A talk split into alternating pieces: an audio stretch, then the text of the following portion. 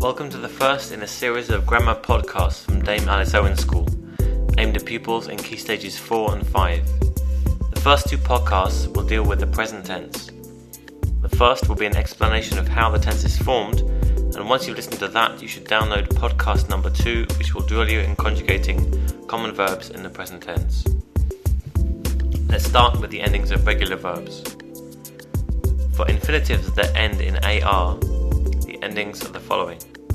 I is o, you singular is as, he, she, it or usted is a, we is amos, you plural is ais, and they or ustedes is an.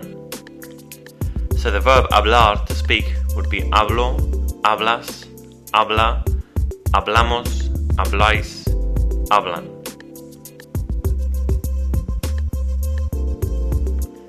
For infinitives that end in er, the endings are the following. I is o, you singular is es, he, she, it or usted is e, we is hemos, you plural is eis, and they or ustedes is, is en. So the verb comer, to eat, would be como, comes, come, comemos, coméis, comen.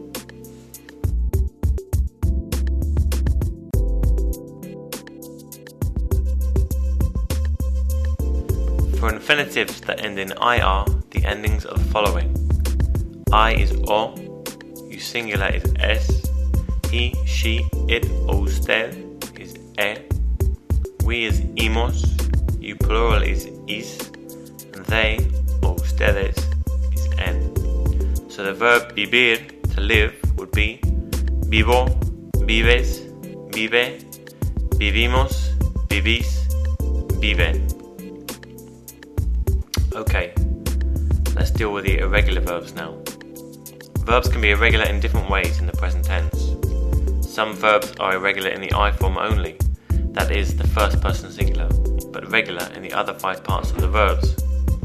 Some examples are salir, to leave or go out, where the I form is salgo, poner, to put, where the I form is pongo, and also caer, to fall, hacer, to do, estar, to be, traer, to bring, saber, to know, and ver, to see. There's a similar group of verbs which end in OCER, ECER, and UCIR, which are irregular in the first person singular and end in CZO. Some examples are conocer, where the I form is conozco, conducir, conduzco, merecer, merezco, and traducir, traduzco.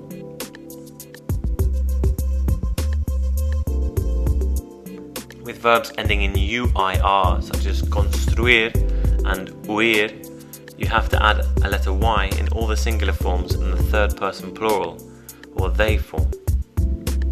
Construir would be conjugated construyo, construyes, construye, construimos, construís, construyen. The verb to hear, oír, also takes a Y in these parts.